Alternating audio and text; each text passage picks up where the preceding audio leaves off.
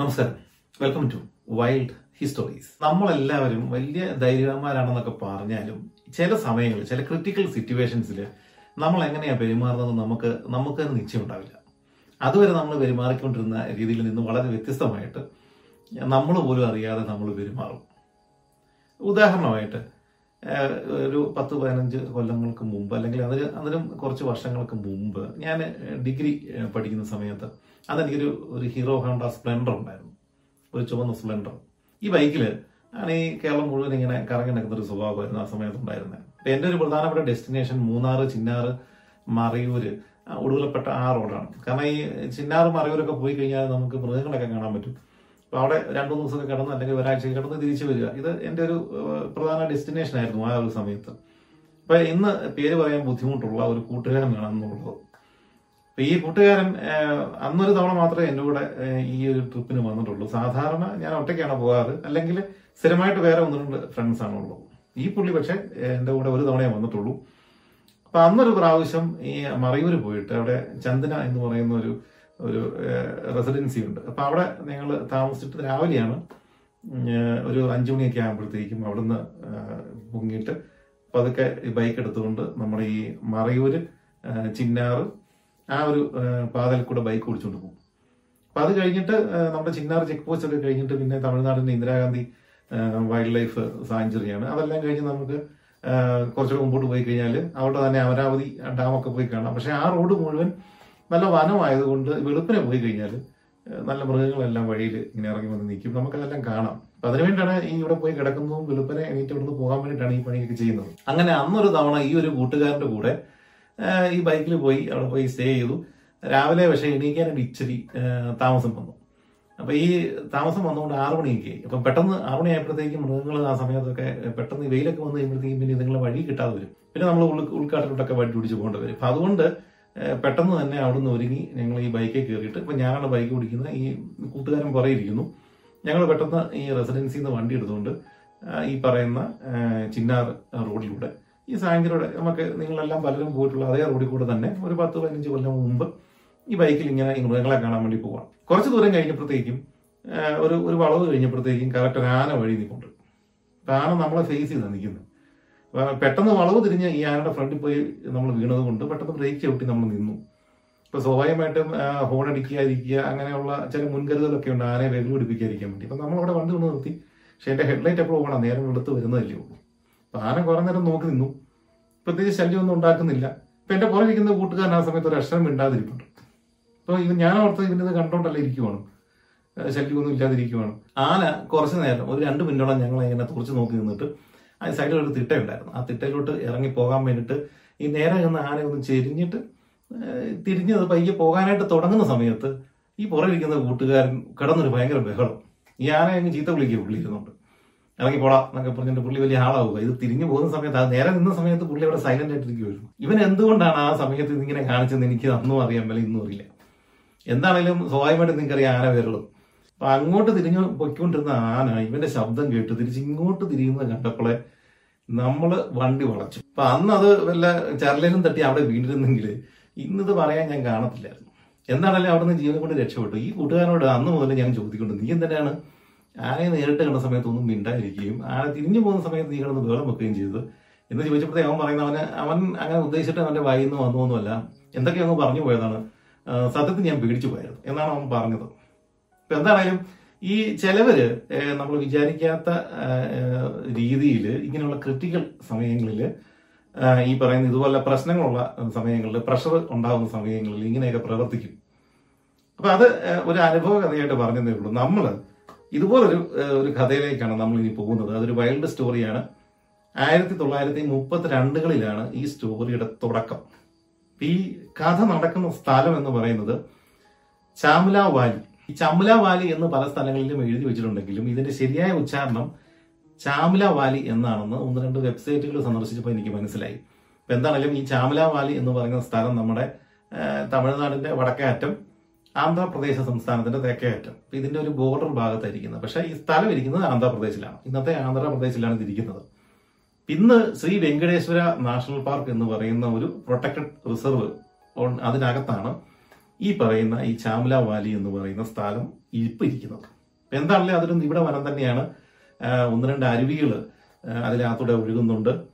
ഒരു കല്യാണി എന്ന് പറഞ്ഞൊരു ഡാം ഇപ്പം അതിനകത്തുണ്ട്. ഇപ്പം ഏകദേശം ഒരു ലൊക്കേഷനാണ് ഞാൻ പറഞ്ഞത്. തമിഴ്നാടിന്റെയും ആന്ധ്രാപ്രദേശിന്റെയും ബോർഡറിലുള്ള ഒരു വനം. അതാണ് ലൊക്കേഷൻ സമയം ആയിരത്തി തൊള്ളായിരത്തി മുപ്പത്തിരണ്ട് നമ്മുടെ ബ്രിട്ടീഷുകാരൊക്കെ ഇവിടെ ഉള്ള സമയമാണ്. ഈ സമയത്ത് ഒരു ആ ഒരു വർഷത്തിൽ ഒരു ദിവസം വൈകുന്നേരം അഞ്ച് മണി ആറു മണിയാകുന്ന സമയം. ഇതിനകത്തൂടെ ഒരു പഴയ ഒരു ഊട് വഴി കൂടെ ഒരു കാളവണ്ടി മുമ്പോട്ട് പോകുന്നുണ്ട്. ഈ കാളവണ്ടിയിൽ മൂന്ന് പേരുണ്ട്. സ്വാഭാവികമായിട്ടും കാളവണ്ടി ഓടിക്കുന്ന ആ കാളക്കാരനുണ്ട്. ഇതിനകത്ത് കാളവണ്ടിക്കകത്ത് ഒരു ഫോറസ്റ്റ് റേഞ്ച് ഓഫീസറും പിന്നെ ഒരു ഗാർഡുമാണുള്ളത് ഈ ചാമല വാലിക്കകത്തുള്ള ഒരു ഫോറസ്റ്റ് റേഞ്ച് ഓഫീസിലേക്കാണ് ഇവർ പോകുന്നത്. അപ്പൊ ഈ നമ്മുടെ ഈ ഫോറസ്റ്റ് റേഞ്ച് ഓഫീസർക്ക് അവിടെ ചെന്നിട്ട് കുറച്ച് ഓഫീസ് വർക്കുകളും കാര്യങ്ങളൊക്കെ ഒരു മൂന്നാലഞ്ച് ദിവസം അല്ലെങ്കിൽ ഒരാഴ്ച താമസം ചെയ്യാനുണ്ട്. അപ്പൊ അതിന് വേണ്ടിയിട്ട് ആഹാര സാധനങ്ങളും എല്ലാ സജ്ജീകരണങ്ങളുമായിട്ടാണ് ഇവർ ഈ കാളവണ്ടിയിൽ ഈ കാടിനകത്തുള്ള ബംഗ്ലാവ് ലക്ഷ്യമാക്കി പോകുന്നത്. വൈകുന്നേരം അഞ്ചു മണി ആറു മണിയൊക്കെ ആയിട്ടുണ്ട്. ഇരുട്ട് വന്ന് കയറിയിട്ടുണ്ട് കാട്ടിലൂടെയുള്ള യാത്ര നമുക്കറിയാം. ഇരുട്ട് പെട്ടെന്ന് വന്ന് കയറും കാരണം മരങ്ങൾ നിൽക്കുന്നത് കൊണ്ട്. അപ്പൊ അങ്ങനെ ഒരു ഒരു ലൊക്കേഷൻ അങ്ങനെ ഒരു സമയം ഇവർ വയ്യ മുന്നോട്ട് അപ്പൊ ഇവർ വളരെ അലസമായിട്ട് ഇതിനകത്ത് ഇരിക്കുന്ന സമയത്ത് പെട്ടെന്ന് ഈ കാളകൾ നീന്നു. അപ്പൊ ഈ കാളക്കാരൻ ഫ്രണ്ടിലേക്ക് നോക്കി കഴിഞ്ഞപ്പോഴത്തേക്കും അയാൾക്ക് നോക്കാൻ പറ്റുന്ന ദൂരത്തിൽ അയാൾക്ക് കാണാൻ പറ്റുന്ന ദൂരത്തിൽ ഒരു കടുവ അവിടെ നിന്ന് ഇങ്ങോട്ട് നിരുങ്ങി നിൽപ്പുണ്ട് അതായത് ഇവരെ ഫേസ് ചെയ്ത് ഇങ്ങോട്ട് നടന്നു വരുന്നുണ്ട് ഒരു കടുവ. അപ്പൊ ഇത് ഇവർ ഒരിക്കലും പ്രതീക്ഷിക്കാത്ത സമയത്തും സാഹചര്യത്തിലുമാണ് ഇങ്ങനെ ഒരു കടുവയെ ഫേസ് ടു ഫേസ് കാട്ടിൽ വെച്ച് കാണുന്നത്. അപ്പം ഇവർ പെട്ടെന്ന് അങ്ങ് വരണ്ടു. കാളക്കാരൻ വരണ്ടു. അതിന്റെ കൂട്ടത്തിൽ ഇവർ ഫോറസ്റ്റ് റേഞ്ച് ഓഫീസറും ഗാർഡും ഒക്കെ ഇരിക്കുന്നെങ്കിലും പെട്ടെന്നുള്ള ഈ എൻകൗണ്ടർ കാരണം ഇവരും ആകെ വരണ്ടു. ഇവരും കിടന്നങ്ങ് ബഹളം വെച്ചു. പെട്ടെന്നുള്ള ഒരു ഇതിൽ. അപ്പം ഞാൻ മുമ്പേ പറഞ്ഞല്ലോ ഒരു ഇങ്ങനെയുള്ള സന്ദർഭങ്ങളിൽ ആളുകൾ എങ്ങനെ പ്രതികരിക്കുന്നു നമുക്ക് പറയാൻ പറ്റത്തില്ല. ഇവരും കിടന്നങ്ങ് ബഹളം വെച്ചു. എന്താണെങ്കിലും ഇവരുടെ ബഹളം കണ്ടിട്ട് ഈ മൂന്ന് പേരുടെയും ബഹളം കണ്ടിട്ട് ആണെന്ന് തോന്നുന്നു. നമ്മുടെ ഈ കടുവ ഇവരെ ആക്രമിക്കാതെ പതുക്കെ ഈ കാളവനുടെ സൈഡിൽ കൂടെ അങ്ങോട്ട് പോകാൻ വേണ്ടിയിട്ട് അങ്ങ് തിരിഞ്ഞു. അങ്ങനെ അതുവഴി അങ്ങ് പോയേക്കാം എന്ന് വിചാരിച്ചിട്ട് ആ കടുവ അങ്ങ് തിരിഞ്ഞ സമയത്ത് മുമ്പ് നമ്മുടെ കൂട്ടുകാരൻ കാണിച്ചതുപോലെ ഈ കാളവണ്ടിക്ക് അകത്തുനിന്ന് നമ്മുടെ ഈ ഗാർഡ് നേരെ പുറത്തോട്ട് ഇറങ്ങി. ആ കടുവ അതിന്റെ വഴിക്ക് പോകുമായിരുന്നു.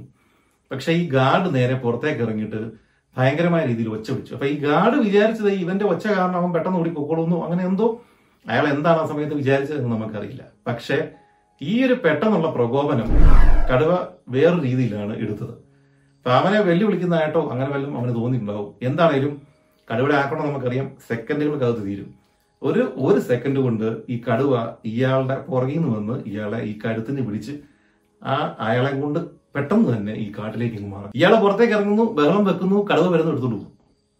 ഇത് കണ്ട് ആക്ച്വലി കാളക്കാരനും ഈ വണ്ടിക്കാരനും നമ്മുടെ ഈ പറഞ്ഞ ഫോറസ്റ്റ് റേഞ്ച് ഓഫീസർക്കും ഒന്നും ചെയ്യാൻ പറ്റുന്നില്ല. കാരണം ഒന്നും ഇതിന്റെ പുറകെ പോയിട്ട് കാര്യമില്ല. ഈ കടുവ ഈ ഇരയും പിടിച്ചുകൊണ്ട് കുറെ ദൂരം മാറി എവിടെയെങ്കിലും പോയിട്ട് ഭക്ഷണം കഴിക്കത്തുള്ളൂ. ഇതിനെ കഴിക്കത്തുള്ളൂ. അതുവരെയും ഇവന്റെ വായിൽ ഇത് ഭദ്രമായിട്ട് തന്നെ ഇരിക്കും നമുക്ക് അതിനെ അതിനകത്തൊന്നും ഒന്നും ചെയ്യാനില്ല. പിന്നെ ഇവർ വിരണ്ടും പോയി. ഈ സമയത്ത് കാളയും വിരണ്ടും. ഈ കടുവയുടെ അലർച്ചയും ഇയാളുടെ നിലവിളിയും എല്ലാം കൂടെ കണ്ടപ്പോഴത്തേക്കും കാളകളും വിരണ്ടു. കാളകൾ മുമ്പോട്ട് ഓടിപ്പോയി. ആ വഴിയെ തന്നെ ഇവർ പോകേണ്ട വഴിയെ തന്നെ കാളകൾ പെട്ടെന്ന് മുമ്പോട്ട് ഓടിപ്പോയി. എന്താണെങ്കിലും ഇതിനകത്തിരുന്ന് ഇവരങ്ങ് പേടിച്ച് വിറച്ചു പോയി അയാളെ കൊണ്ടുപോയി ഒന്നും ചെയ്യാനില്ല. ഇവർ നേരെ ബംഗ്ലാവിലെത്തി. ആ രാത്രി ഇവർ പേടിച്ച് വരണ്ട് ആ ബംഗ്ലാവിൽ കഴിഞ്ഞുകൂടി. രാവിലെ ആയപ്പോഴത്തേക്കും അവർ ആൾക്കാരെയൊക്കെ ഈ വിളിച്ചു കൂട്ടിയിട്ട് പറഞ്ഞു ഇങ്ങനെ ഒരു സംഭവം നടന്നിട്ടുണ്ട് എന്ന് പറഞ്ഞു. അങ്ങനെ ആൾക്കാർ കൂട്ടം കൂടിയിട്ട് ഈ സംഭവം നടന്ന സ്ഥലത്തെത്തി. അവർ നോക്കിയപ്പോഴത്തേക്കും അകത്തോട്ട് ഇയാളെ വലിച്ചഴിച്ചുകൊണ്ട് പോയ പാടുകളും ഇയാളുടെ വസ്ത്രത്തിന്റെ അറ്റവും മുറിയും രക്തമൊക്കെ കിടപ്പുണ്ട്. അപ്പൊ കുറെ ദൂരം ഇവരകത്തേക്ക് പോയപ്പോഴത്തേക്കും ഇയാളെ പകുതി തിന്ന രീതിയിൽ കുറച്ച് ഭാഗങ്ങളൊക്കെ ആയിട്ടാണ് ഇവർക്ക് തിരിച്ചു കിട്ടിയത്. ഇത് ഈ ചാമല വാലിയിലെ ഒരു നരഭൂജിയായിട്ടുള്ള കടുവ.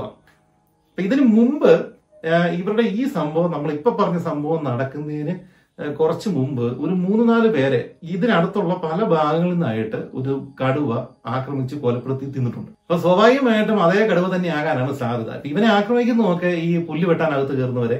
നമ്മുടെ ഈയിടെ നമ്മുടെ വയനാട്ടിൽ ഒരു ഉദാഹരണമായ സംഭവം നടന്നില്ലേ? അപ്പൊ അതുപോലെ തന്നെ ഈ അകത്തോട്ട് കയറുന്ന ആൾക്കാരെയും അല്ലെങ്കിൽ ഈ വെള്ളം കുടിക്കാനായിട്ട് പോകുന്ന ആൾക്കാരെ ആ, വിറക് വെട്ടാൻ പോകുന്ന ആളുകളെ ഇങ്ങനെയുള്ള ആളുകളെയാണ് ഇവൻ ആക്രമിക്കുന്നത്. അപ്പൊ അങ്ങനെ ഒരു മൂന്നാലഞ്ച് സംഭവം കഴിഞ്ഞാൽ ഏറ്റവും അവസാനം നടത്ത സംഭവമാണ് ഇപ്പൊ ഈ പറഞ്ഞ ഈ ഫോറസ്റ്റ് ഗാർഡിനെ കൂടെ കൊണ്ടുപോയത്. എന്താണേലും ഇതുപോലത്തെ ഒരു സംഭവങ്ങൾ തുടർച്ചയായിട്ട് അവിടുന്ന് ഇവിടുന്ന് ആളുകളെ ഈ കടുവ പിടിക്കാൻ തുടങ്ങിയതോടെ ഈ നമ്മുടെ അധികൃതരുടെ ശ്രദ്ധയിൽ ഇത് പെട്ടു. ഇത് കുഴപ്പമാണ് എന്ന് മനസ്സിലായതോടെ അന്നത്തെ ആൾക്കാർ അവർ ഒരു ഒരു വിളംബരം പുറപ്പെടുവിച്ചു. ഒരു ഒരു അനൗൺസ്മെന്റ് കൊടുത്തു. ഒരു നോട്ടീസ് ഇട്ടു. ഈ ആൾപ്പിടിയും കടുവയെ കൊല്ലുന്നവർക്ക് ഇനാം അല്ലെങ്കിൽ സമ്മാനം പ്രഖ്യാപിച്ചു.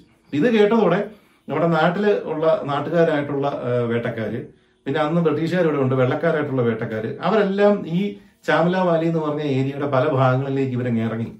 ഈ കടുവ എങ്ങനെയെങ്കിലും പിടിക്കണം ഈ സമ്മാനം കിട്ടണം പേര് കിട്ടണം എന്നുള്ള ഒരു വ്യാമോഹത്തിൽ. പക്ഷേ ഇത്രയും ആളുകളെ അവിടെ എവിടെയായിട്ട് കണ്ടു കഴിഞ്ഞപ്പം കടുവയ്ക്ക് സ്വാഭാവികമായിട്ടും പന്തികൾ തോന്നിക്കാണും. എന്താണേലും ഒരു രണ്ടു മൂന്ന് മാസക്കാലത്തേക്ക് ഈ കടുവ പിന്നെ പുറത്തേക്ക് വന്നിട്ടില്ല. ഇവരുടെ ഈ ബഹളവും കാര്യങ്ങളെല്ലാം കാണാതെ ഇങ്ങോട്ട് വലിഞ്ഞു. അപ്പം ഈ നായാട്ടുകാരുടെ ശൗര്യവും ഒതുങ്ങി. കാരണം ഇത് എവിടെയോ പോയി. എവിടെയാണെന്ന് അറിയില്ല. അപ്പൊ അവരും ഈ വന്നവരൊക്കെ അവിടുന്ന് പിന്നെ പയ്യെ പയ്യെ തിരിച്ചങ്ങ് പോയി. അടുത്ത സംഭവം നടക്കുന്നത് ഈ ഇപ്പം പറഞ്ഞ സംഭവം ആന്ധ്രാപ്രദേശിനകത്താണ് അല്ലെങ്കിൽ ആന്ധ്രാപ്രദേശിന്റെ ബോർഡറിലാണ് നടക്കുന്നതെങ്കിൽ ഇപ്പൊ അടുത്ത സംഭവം നടക്കാൻ പോകുന്നത് തമിഴ്നാടിന്റെ ബോർഡറിനകത്താണ്. അവിടെ ഒരു റെയിൽവേ സ്റ്റേഷൻ. അതൊരു ചെറിയ റെയിൽവേ സ്റ്റേഷനാണ്. ഈ സ്റ്റേഷൻ അല്ലെങ്കിൽ ആ സ്റ്റേഷന് അപ്പുറം ഇപ്പുറമുള്ള പാതകളൊക്കെ കാട്ടിക്കൂടെ തന്നെയാണ് മുമ്പോട്ട് പോകുന്നത്. അപ്പൊ അങ്ങനെയുള്ള ഒരു റെയിൽവേ സ്റ്റേഷനിൽ നിന്ന് ഒരു ഗ്യാങ്ങിമാൻ ഈ ട്രാക്കൊക്കെ പരിശോധിക്കാൻ വേണ്ടിയിട്ട് ഒരു ദിവസം വൈകുന്നേരം അദ്ദേഹം അവിടുന്ന് ടോർച്ചും പുള്ളിയുടെ പണിയായുധങ്ങളൊക്കെ ആയിട്ട് ഈ ട്രാക്കിൽ കൂടെ നടന്നു പോയി. ഇയാൾ രണ്ടു ദിവസം കഴിഞ്ഞിട്ട് തിരിച്ചെത്തിയില്ല. അപ്പോൾ അധികൃതർക്ക് സംശയം തോന്നി ഇയാൾക്ക് എന്തോ പറ്റിയിട്ടുണ്ട്. രണ്ടു മൂന്ന് ദിവസം കഴിഞ്ഞിട്ട് ഇവർ പുറകെ ഇയാളുടെ പുറകെ അന്വേഷിച്ചിട്ട് പോയി. പോയപ്പോഴത്തേക്കും ഇതുപോലെ തന്നെ ട്രാക്കിന്റെ സൈഡിൽ നിന്ന് ഇയാളുടെ ആയുധങ്ങൾ അവിടെ കിടപ്പുണ്ട് ചോര പുരണ്ട വസ്ത്രങ്ങൾ കിടപ്പുണ്ട്. അവരകത്തോട്ട് പോയി കഴിയുമ്പോഴത്തേക്കും ഇയാളുടെ അവിടെ ഇവിടെ ഒക്കെ ആയിട്ട് കുറച്ച് പീസുകളാണ് കിട്ടിയത്. അപ്പൊ സ്വാഭാവികമായിട്ടും ഇവരെ ഇയാളെ ഒരു മൃഗം ആക്രമിച്ച് കൊലപ്പെടുത്തി തിന്നു എന്നവർക്ക് മനസ്സിലായി. ഇത്രയും കഴിഞ്ഞപ്പോൾ ആളുകൾക്ക് മനസ്സിലായി. ഈ മൂന്ന് മാസം മുമ്പ് ആക്രമണം നടത്തി ഇപ്പം പിൻവലിഞ്ഞിരുന്നു അല്ലെങ്കിൽ പോയി എന്ന് തിരിച്ചു പോയി എന്ന് നമ്മൾ വിചാരിച്ചിരുന്ന അതേ കടുവ തിരിച്ചു വന്നിട്ടുണ്ട്.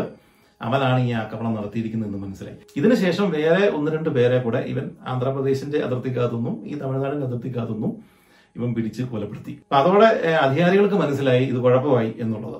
ഇങ്ങനെ ഇവരത് എന്ത് ചെയ്യണം എന്ന് ഇങ്ങനെ ചിന്തിച്ചിരിക്കുന്ന സമയത്താണ് ബാംഗ്ലൂരിൽ നിന്ന് നമ്മുടെ പ്രശസ്തനായ വേട്ടക്കാരൻ കെന്നത്ത് ആൻഡേഴ്സൺ.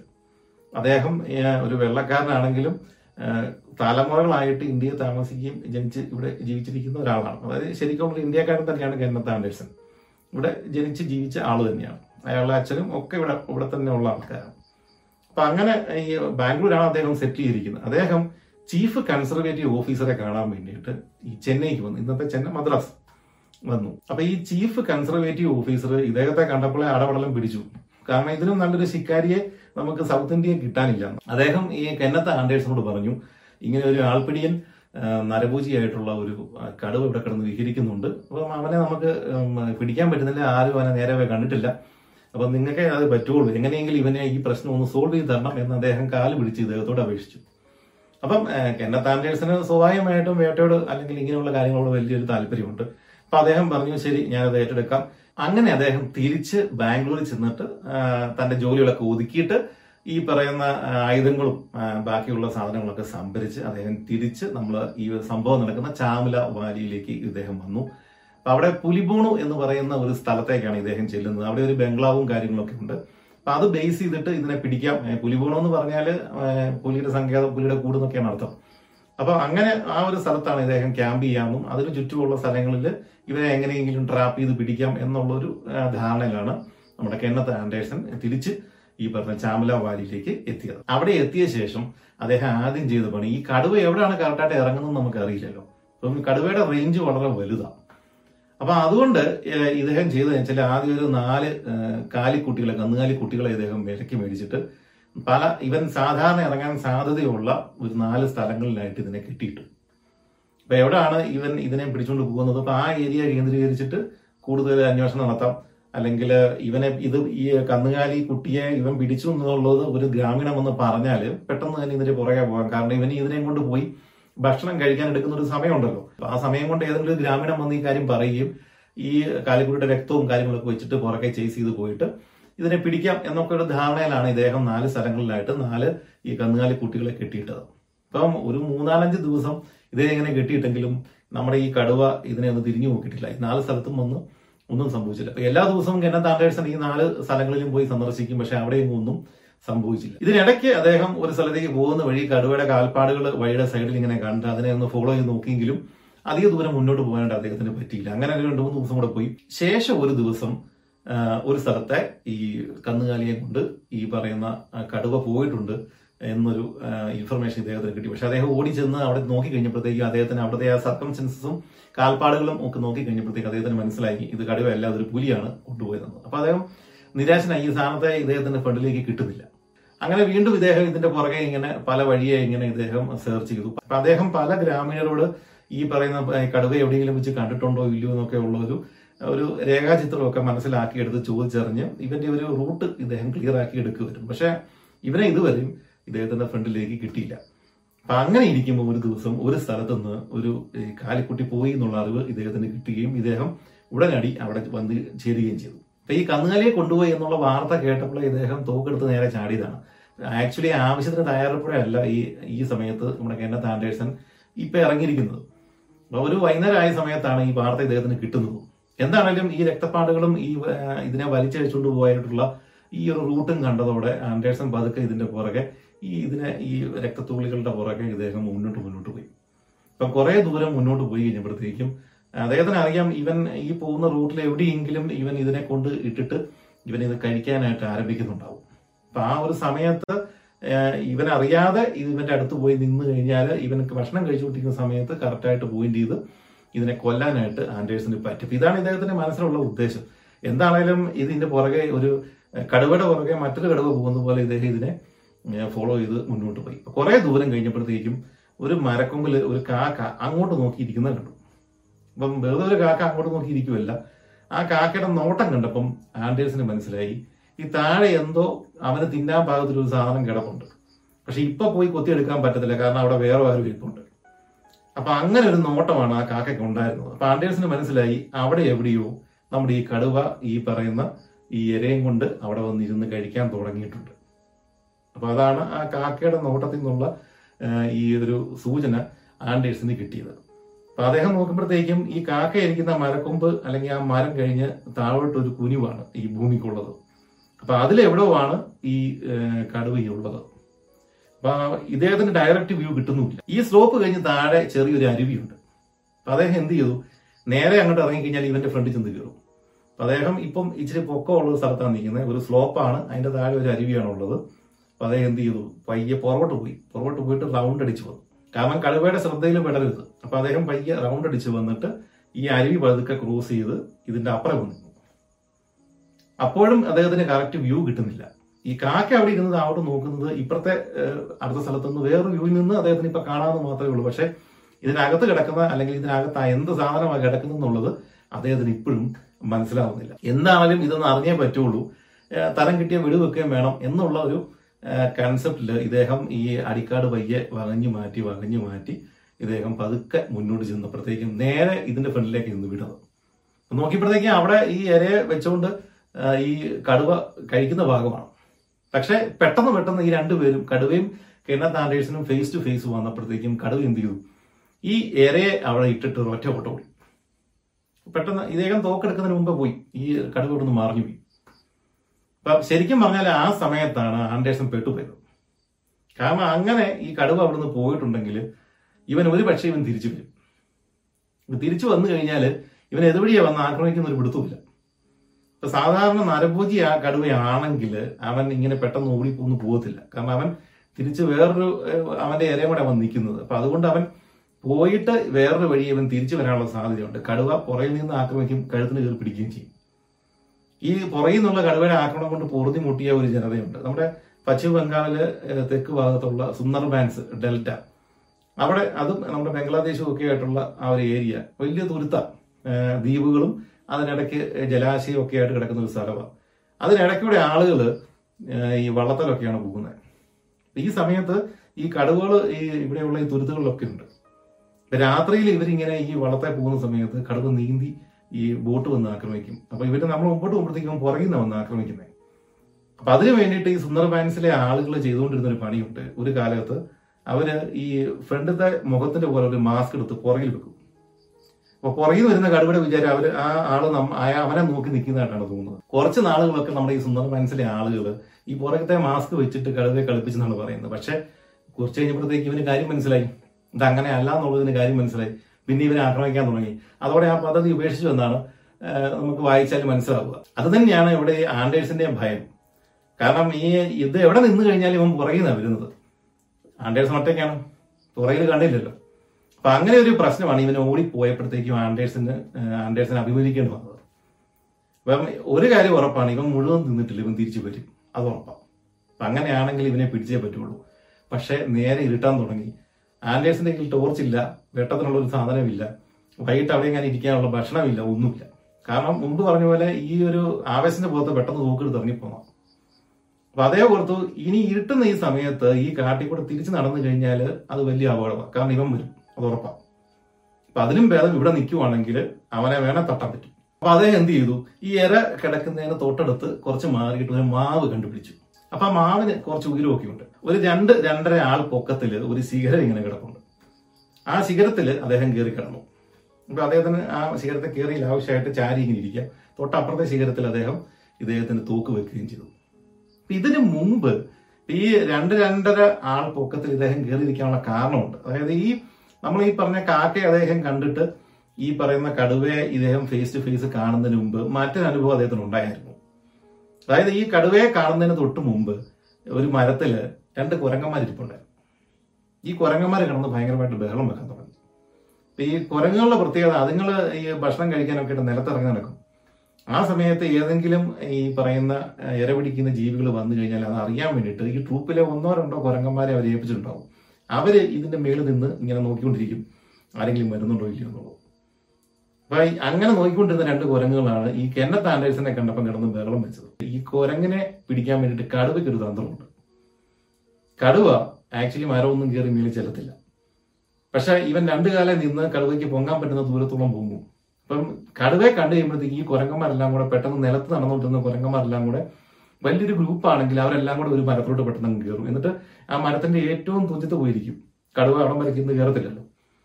പക്ഷെ കടുവ എന്ത് ചെയ്യും? രണ്ടു കാലം ഇങ്ങനെ നിന്നിട്ട് ഇവന് ഇവൻ ഇപ്പൊ കയറി വരും എന്നുള്ള രീതിയിൽ ഒരു പ്രകടനം നടത്തും. പക്ഷെ ഇവൻ കേറത്തില്ല. കടവ് ഇപ്പൊ കയറി വരും എന്ന് വിചാരിച്ചിട്ട് ഈ തുഞ്ചത്തിരിക്കുന്ന ഈ ഈ കുരങ്ങുകളെല്ലാം കൂടെ അടുത്ത മരത്തിലേക്ക് കയറാൻ ചാടാൻ വേണ്ടിയിട്ട് പോകും അത് ചിലപ്പോൾ കുറച്ച് ദൂരെയൊക്കെ ആയിരിക്കും. പ്രാണൻ രക്ഷിക്കാൻ വേണ്ടിയിട്ട് ഇമാര് ഈ തുഞ്ചത്ത് നിന്ന് അടുത്ത സ്ഥലത്തോട്ട് ചാടും. ഒരു പത്ത് പതിനഞ്ച് കുരങ്ങന്മാരുള്ള ഗ്രൂപ്പ് ആണെങ്കിൽ ഇങ്ങനെ ചാടുമ്പോഴത്തേക്കും ഒരു രണ്ടെണ്ണെങ്കിലും താട്ടും കടുവയ്ക്ക് അത് മതി.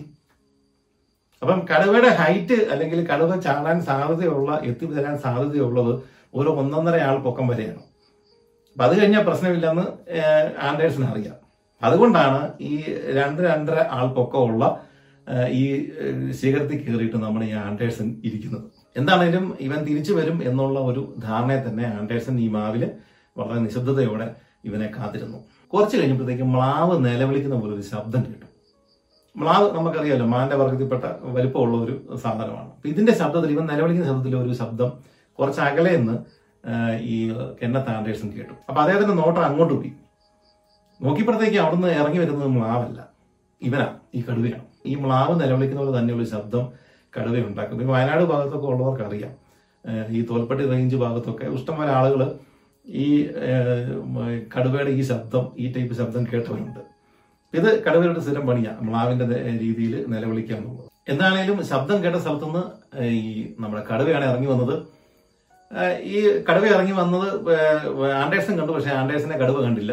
ഈ കടുവ നേരെ വന്ന് നമ്മുടെ ഈ എരയുടെ അടുത്ത് ചെന്നിരുന്ന് ഭക്ഷണം കഴിക്കാൻ തുടങ്ങിയ സമയത്ത് തന്നെ കറക്റ്റായിട്ട് ആൻഡേഴ്സിന് വെടിവെക്കാൻ പറ്റി. ഒരു വെടി വെച്ചപ്പോൾ തന്നെ ഇവൻ ഇവനത് കൊണ്ടു ഇവൻ ആ എണീറ്റ് നിന്നിട്ട് ഇവൻ വട്ടം കറങ്ങാൻ തുടങ്ങി.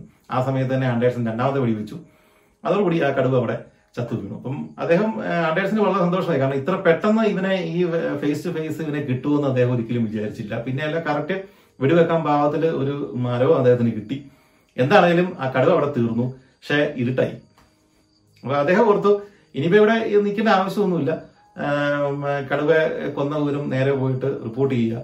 തിരിച്ച് ബാംഗ്ലൂർക്ക് പോവാ അപ്പൊ എന്താണെങ്കിലും അദ്ദേഹം വിചാരിച്ചു ഈ രാത്രി ഇങ്ങനെ ഇതിനകത്തോട്ട് ഒറ്റയ്ക്ക് പോകാനായിട്ട് ബുദ്ധിമുട്ടാണെങ്കിലും ഈ തന്റെ ജോലി തീർന്നു എന്നുള്ള ഒരു സന്തോഷത്തിൽ ഇദ്ദേഹം അപ്പ തന്നെ അവിടുന്ന് സ്ഥലം വിട്ടു. കിലോമീറ്ററുകൾ മൈലുകൾ നടന്ന് ഇദ്ദേഹം തിരിച്ചു ചെന്നു. അങ്ങനെ അവിടെ പോയി അദ്ദേഹം അധികാരികളോട് പോയി റിപ്പോർട്ട് ചെയ്തു. ഈ സാധനത്തെ ഞാൻ കൊന്നിട്ടുണ്ട് എന്ന് പറഞ്ഞ് അദ്ദേഹം റിപ്പോർട്ട് ചെയ്തു. അപ്പൊ അദ്ദേഹത്തിന് അപ്പോഴും ഒരു സംശയം ഉണ്ടായിരുന്നു. ഇത് ഈ കടുവയാണ് ഈ നരഭൂജിയായിട്ടുള്ള കടുവ എന്ന് ഒരു ഉറപ്പുമില്ല ഇതല്ലെങ്കിലും. അപ്പൊ അദ്ദേഹം പറഞ്ഞതാണ് ഇങ്ങനെ ഒരു കടുവയെ ഞാൻ കൊന്നിട്ടുണ്ട്. അത് നരഭൂജിയാണോ ഇല്ലയോ എന്ന് എനിക്ക് യാതൊരു ഉറപ്പുമില്ല ഇനി അല്ല അവന്റെ ആക്രമണം വീണ്ടും ഉണ്ടാകുവാണെങ്കിൽ എന്നെ തിരിച്ചു വിളിക്കണം എന്ന് അധികാരികളോട് പറഞ്ഞിട്ടാണ് നമ്മുടെ ഈ കെന്നത്ത് ആൻഡേഴ്സൺ തിരിച്ച് ബാംഗ്ലൂർക്ക് പോകുന്നത്. ഇദ്ദേഹം ബാംഗ്ലൂരിൽ ചെന്ന് കറക്റ്റ് പതിനൊന്നാമത്തെ ദിവസം ഇദ്ദേഹത്തിന് കമ്പി കിട്ടി. അവിടെ ഈ വിറക് വെട്ടിക്കൊണ്ടിരുന്നിട്ട് വിറക് ഇങ്ങനെ കെട്ടിക്കൊണ്ടിരുന്ന ഒരു സ്ത്രീയെ പുറകിൽ നിന്ന് വന്ന് കടുവ പിടിച്ചെടുത്തുകൊണ്ട് പോയി. പഴയവർ തന്നെ ആ സ്ത്രീയെ അവൻ ഭക്ഷിച്ചു. മിച്ചം അവരുടെ കുറച്ച് ഭാഗങ്ങൾ മാത്രമാണ് ആളുകൾക്ക് തിരിച്ച് കിട്ടിയത്. അപ്പൊ ഇത്രയായപ്പോഴത്തേക്കും ആൻഡേഴ്സൺ മനസ്സിലായി അയാൾക്ക് തെറ്റിപ്പോയി. ഇത് അയാളെ കൊന്നത് നരഭൂജി കടുവയല്ല. അവൻ ഒറിജിനൽ ആൾ അവിടെ വീണ്ടും ഇവിടെ ഉണ്ട് എന്ന് മനസ്സിലായതോടെ ആവേശത്തോടെ ആൻഡേഴ്സൺ വീണ്ടും തിരിച്ച് ഈ ചാമലാവാലി ഏരിയയിലേക്ക് തിരിച്ചെത്തി. അദ്ദേഹം പഴയപോലെ തന്നെ ഈ പല സ്ഥലങ്ങളിലായിട്ട് ഈ കാലിക്കുട്ടികളായി അദ്ദേഹം പല സ്ഥലത്തായിട്ട് കന്നുകാലികളെ നിർത്തി ഇപ്പം വന്ന് പിടിക്കാൻ വേണ്ടിയിട്ട് അങ്ങനെ ഒരു മൂന്നാൽ ദിവസം മുമ്പോട്ട് പോയി. ഇവന് ഈ കന്നുകാലിയെ ഒന്നും പിടിച്ചിട്ടുമില്ല. പക്ഷെ അഞ്ചാമത്തെ ദിവസം ഇദ്ദേഹത്തിന് ഒരു റിപ്പോർട്ട് കിട്ടി. അതായത് ഒരു ഒരു ആട്ടിടയെ ചെറുക്കൻ ഓടി വന്ന് ഇദ്ദേഹത്തോട് പറഞ്ഞു അവന്റെ സഹോദരനെ അവർ ആടുകളെ മേയിച്ചുകൊണ്ടിരുന്ന സമയത്ത് അവന്റെ സഹോദരൻ ഇതുപോലെ കടുവ പുറകിൽ നിന്ന് പിടിച്ചെടുത്ത് കാട്ടിലോട്ട് കൊണ്ടുപോയി എന്നും പറഞ്ഞ് അവൻ ഓടിക്കിതച്ച് ഈ ആൻഡേഴ്സിന്റെ അടുത്തെത്തി. അത് കേട്ടപ്പോൾ തന്നെ ആൻഡേഴ്സൺ സകല സജ്ജീകരണവുമായിട്ട് ഈ ചെറുക്കന്റെ കൂട്ടത്തിൽ അദ്ദേഹം ഈ പറഞ്ഞ സ്ഥലത്തേക്ക് ചെന്നു. ചെന്നപ്പോഴത്തേക്കും നേരത്തെ തന്നെ നമ്മൾ നമുക്കറിയാവുന്ന രീതിയിൽ തന്നെ ഇവൻ അയാളെ കൊണ്ടുപോയിട്ടുണ്ട്. ആ കൊണ്ടുപോയ വഴി മുഴുവൻ ഇങ്ങനെ പുല്ല് മാറി കിടപ്പുണ്ട്. അദ്ദേഹത്തിന്റെ രക്തമൊക്കെ വന്ന് വീണ് കിടപ്പുണ്ട്. ഇത് ഫോളോ ചെയ്ത് ഇവർ ആൻഡേഴ്സനും ആ ഇടയ ചെറുക്കനും കൂടെ ഇത് ഫോളോ ചെയ്ത് ഇവർ മുമ്പോട്ട് പോയി. കല്യാണിപ്പുഴയുടെ തീരത്തേക്കാണ് ഈ ബോഡി വലിച്ചോണ്ട് ഈ കടുവ പോയതെന്ന് ആൻഡേഴ്സിന് പിടികിട്ടി. ഇവർ സാവധാനം രക്തത്തുള്ളികൾ ഫോളോ ചെയ്ത് പുഴയുടെ തീരത്തെത്തി. ഈ പുഴയുടെ തീരത്ത് മണലാണ്. ഈ മണലിൽ കൂടെ ഈ ഈ ഇരയെ അവൻ വലിച്ചെടുത്തുകൊണ്ട് പോയതായിട്ട് ഈ അതിൽ പാട് കാണാം.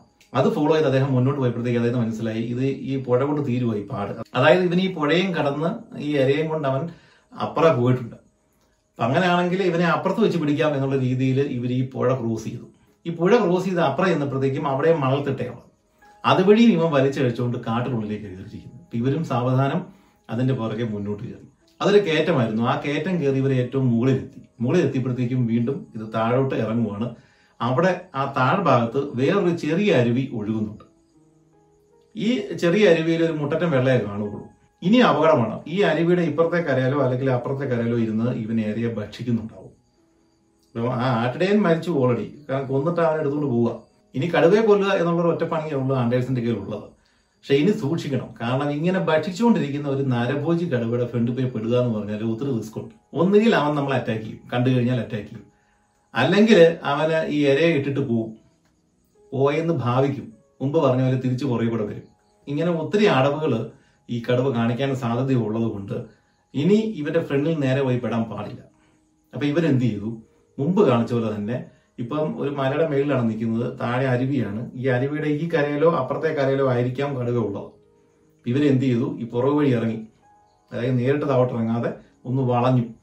വളഞ്ഞ് താഴെ എത്തി ഈ അരുവിയുടെ തീരത്തെത്തിയപ്പോഴത്തേക്കും ഇപ്പുറത്തെ അരുവിയുടെ ഇപ്പുറത്തെ തീരം ഇദ്ദേഹത്തിന് അങ്ങ് അറ്റം വരെ കാണാം. അപ്പൊ അവിടെയൊന്നും ഇവൻ നിപ്പില്ല.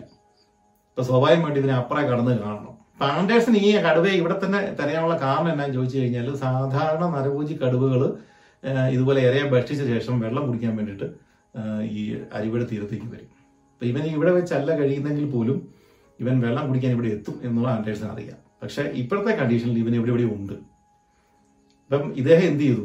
ഈ അരിവിടെ ഇപ്പുറത്തെ കരയിലൊന്നും കാണാഞ്ഞതുകൊണ്ട് കാണാഞ്ഞത് കൊണ്ട് ഇവർ രണ്ടുപേരും അപ്പുറത്തെ കരയിലോട്ട് പോകാനായിട്ട് ശ്രമിച്ചു. മുട്ടറ്റം വെള്ളമുണ്ട്. പക്ഷെ ഇവർ വരുന്നത് ഒരു കാരണവശാലും അപ്പുറത്തെ കരയിലുള്ള അവൻ അറിയാൻ പാടില്ല. അവൻ ആ കരയിലെ ഏതെങ്കിലും ഒരു കാട്ടിൽ കുത്തിക്കാട്ടിൽ ഇരുന്ന് ഭക്ഷണം കഴിക്കാൻ തുടങ്ങിയിട്ടുണ്ടാവണം. പാണ്ടേഴ്സൺ എന്ത് ചെയ്തു? വളരെ സാവധാനം ഈ അരുവിയിലൂടെ ഈ അരുവി ക്രോസ് ചെയ്യാനായിട്ട് തുടങ്ങി. അപ്പൊ ഈ അരുവി ക്രോസ് ചെയ്യുന്ന സമയത്ത് എങ്ങാനും ഇവന്റെ ഫ്രണ്ടിൽ പോയി പെട്ടാ തീർന്നു. കാരണം ഈ വെള്ളത്തിൽ കിടന്നുകൊണ്ട് കൂടുതൽ ഉന്നോ അഭ്യാസമോ കാണിക്കാൻ നമ്മളെ കൊണ്ട് പറ്റില്ല. അപ്പൊ അതുകൊണ്ട് ഒരു തരത്തിലും ഈ വെള്ളത്തിൽ നിന്നുകൊണ്ടുള്ള സമയത്ത് ഇവനെ കാണാനോ അല്ലെങ്കിൽ ഇവന്റെ ഫ്രണ്ടിൽ പെടാനോ പറ്റില്ല. അതുകൊണ്ട് വളരെ സൂക്ഷിച്ച് പെരുവരിലെ കുത്തിയാണ് ഇതിനകത്തൂടെ നടന്നെന്നാണ് അദ്ദേഹം പറഞ്ഞിരിക്കുന്നത്. കാരണം അത്രയ്ക്ക് ശബ്ദം പോലും ഉണ്ടാകാതിരിക്കാൻ വേണ്ടിയിട്ട്. ഇവർ രണ്ടുപേരും സാവധാനം ഒച്ച ഉണ്ടാക്കാതെ ഒരു വിധത്തിൽ സമയമെടുത്ത് തന്നെ ഈ അരുവി ക്രോസ് ചെയ്ത് അപ്പുറത്തെ ഈ അരുവി ഈ അരുവിയുടെ അപ്പുറത്തെ തിട്ടയിലെത്തി. അവിടെ ഈ പറഞ്ഞ പോലെ സൈഡിൽ ഇങ്ങനെ മണൽ കിടപ്പുണ്ട്. ആ മണലിൽ കൂടെ ഇവർ ഒച്ച ഉണ്ടാക്കാതെ വീണ്ടും പമ്മി പമ്മി ഫ്രണ്ടിലേക്ക് നീങ്ങി. ഇപ്പൊ നോക്കിയപ്പോഴത്തേക്ക് ആ ചെറിയ പുഴ ഇടത്തോട്ടൊന്ന് വളയുമാണ് അപ്പം ആൻഡേഴ്സിന് അപകടം മനസ്സിലായി. ചിലപ്പോൾ ഒരു പക്ഷേ അവൻ അപ്പുറേ കണ്ടേക്കാം. പക്ഷെ അറിയാൻ മേല പോയാലല്ലേ അറിയാൻ പറ്റുള്ളൂ. അപ്പം അദ്ദേഹം രണ്ടും കൽപ്പിച്ച് ഈ വളവ് ഒന്ന് തിരിയും സൂക്ഷം കടുവയുടെ ഫ്രണ്ടിൽ പോയി പെട്ടതും ഒരുമിച്ചായിരുന്നു. സത്യത്തിൽ ഇവർ വരുന്നത് നോക്കി അവൻ അവിടെ നിൽക്കുമായിരുന്നു ഇത് ഒരു നിമിഷം കൊണ്ടാണ് സംഭവിച്ചത്. ആൻഡേഴ്സൺ ഈ വളവ് തിരികുകയും ഇവന്റെ ഫ്രണ്ടിൽ പോയി പെടുകയും ചെയ്യുന്നു. ഇവർ രണ്ടുപേരും ഇപ്പൊ ഫേസ് ടു ഫേസ് നിൽക്കുവാണ്. ഇവന്റെ വായിൽ ആ ഇടയും കിടപ്പുണ്ട് താനും. അടുത്ത നിമിഷം നമ്മുടെ ഈ കടുവ ചെയ്ത പണി ഇവൻ ഈ ഇരയെ നിരത്തോട്ടങ്ങ് വെച്ചു അപ്പോളെ ആൻഡേഴ്സിന് മനസ്സിലായി അറ്റാക്കിനുള്ള പണിയാണ് ഈ കാണിക്കുന്നത്. അടുത്ത സ്റ്റെപ്പിൽ ഇവൻ രണ്ട് കാൽ ഫ്രണ്ടിലേക്കൊന്ന് മുമ്പോട്ട് ആഞ്ഞു പുറയത്തെ കാൽ രണ്ടൊന്ന് ഇരുത്തി വാലൊന്ന് നീട്ടി. ഇതാണ് കടുവ ചാടുന്നതിന് മുമ്പുള്ള അല്ലെങ്കിൽ അറ്റാക്ക് ചെയ്യുന്നതിന് മുമ്പുള്ള പെരുമാറ്റം. ഇത്ര ആയപ്പോളെ നമ്മുടെ ആൻഡേഴ്സിന്റെ തോക്കിൽ നിന്ന് വെടി പൊട്ടി. പക്ഷെ വെടി പൊട്ടുകയും കടുവ ചാടുകയും രണ്ടും ഒരുമിച്ച് നടന്നത്. അതുകൊണ്ട് തന്നെ വെടി കൊണ്ടെങ്കിലും കടുവ ഇങ്ങ് വന്നു. പക്ഷേ ഈ ആൻഡേഴ്സിന്റെ ദേഹത്ത് വന്ന് വീഴുന്നതിന് തൊട്ട് മുമ്പ് കടുവ ഈ ആകാശത്ത് നിന്ന് വായു നിന്ന് നേരെ താഴേക്ക് പതിച്ചു. കാരണം ഇവന് വെടി കിട്ടി. പക്ഷെ അവൻ ചത്തില്ലായിരുന്നു. അവിടെ കിടന്ന കടുവ അടുത്ത സ്റ്റെപ്പ് വീണ്ടും ആൻഡേഴ്സിന്റെ മയിലേക്ക് ചാടിയപ്പോൾ ആൻഡേഴ്സൺ അത് കരിയ നിന്നിരുന്നേ അദ്ദേഹം വശത്തേക്ക് ചെരിഞ്ഞു. അപ്പം ഈ കടുവ ലക്ഷ്യം തെറ്റി വീണ്ടും ഈ മണലിലേക്ക് ചെന്നങ്ങ് വീണു. ആ സമയത്ത് ആൻഡേഴ്സൺ തോക്കെടുത്ത് അടുത്ത രണ്ട് വെടി കൂടെ വെച്ചു. അതോടുകൂടി നമ്മുടെ ഈ നരഭോജിയായിട്ടുള്ള ഈ ചാംല വാലിയിലെ കടുവ അവിടെ വെച്ച് അവസാനിച്ചു. ഇപ്പം ഈ ഒരു ഇത്രയും സമയം ആൻഡേഴ്സൺ എഴുതിയിരിക്കുന്നത് വളരെ ക്രൂഷ്യലായിരുന്നു കാരണം ഇദ്ദേഹം ഇവന്റെ ഫ്രണ്ടിൽ പോയി നേരിട്ട് വെള്ളത്തിൽ പോയി പെടുകയും ചെയ്യരുത്. ഇവനെ കരക്കെട്ട് കിട്ടണം എന്ന് ഇവനോട്ട് അറിയാനും പാടില്ല. പക്ഷെ ഈ കടുവ കുറച്ചുകൂടെ ബുദ്ധിമാനായിരുന്നുകൊണ്ട് ഇവർ ഫോളോ ചെയ്യുന്നത് ഇവൻ അറിയായിരുന്നു. അതുകൊണ്ടാണ് അവൻ അത്രയും നേരമായിട്ടും ആ ഇരയെ അവൻ കഴിക്കാതിരുന്നത്. ഇവരെ വെയിറ്റ് ചെയ്ത് അവൻ നിന്നിരുന്നു അതുകൊണ്ടാണ് ഫേസ് ടു ഫേസ് പോയി വീണത്. ആര് വന്നാലും അറ്റാക്ക് ചെയ്യാം എന്നുള്ള രീതിയിലാണ് ആ കടുവ അവിടെ നിന്നിരുന്നത്. പക്ഷെ എന്താണെങ്കിലും ആൻഡേഴ്സിന്റെ ആ ഒരു എക്സ്പീരിയൻസ് കൊണ്ടും ഉന്നം കൊണ്ടും ഈ കടുവ അവിടെ വീണു. അപ്പൊ അദ്ദേഹം ഈ കടുവയെ ശരിക്കും പരിശോധിച്ചപ്പോൾ അദ്ദേഹത്തിന് മനസ്സിലായി. ആദ്യത്തെ വെടി അവന്റെ കറക്റ്റ് ഇവിടെയൊക്കെട്ടല്ല കൊണ്ടത്. കുറച്ച് മാറിയത് കൊണ്ട്. അതുകൊണ്ടാണ് അവൻ മരിച്ചു ആദ്യത്തെ വെടിക്ക് തന്നെ അവൻ മരിക്കാഞ്ഞത്. എന്താണെങ്കിലും ആൻഡേഴ്സൺ ഒഴിഞ്ഞു മാറിയുകൊണ്ട് രണ്ടാമത്തെ മൂന്നാമത്തെ വെടിക്ക് ഈ ഈ നരഭൂജിയായ കടുവ അവിടെ പിടഞ്ഞ് വീണ് ചത്തു. അങ്ങനെ കെനത്ത് ആൻഡേഴ്സൺ എന്ന സൗത്ത് ഇന്ത്യൻ വേട്ടക്കാരന്റെ ജീവിതത്തിൽ ഒരു ആൾപ്പിടിയൻ കടുവ് കൂടി അദ്ദേഹത്തിന്റെ ലിസ്റ്റിലേക്ക് കയറി. ഒന്നോർക്കുക വേട്ടക്കഥകൾ നമ്മൾ പറയുന്നത് വേട്ടയെ പ്രോത്സാഹിപ്പിക്കാനല്ല ഇത് ചരിത്രമാണ് ഇത് നടന്നതാണ്. നമുക്ക് വീണ്ടും കാണാം. നന്ദി.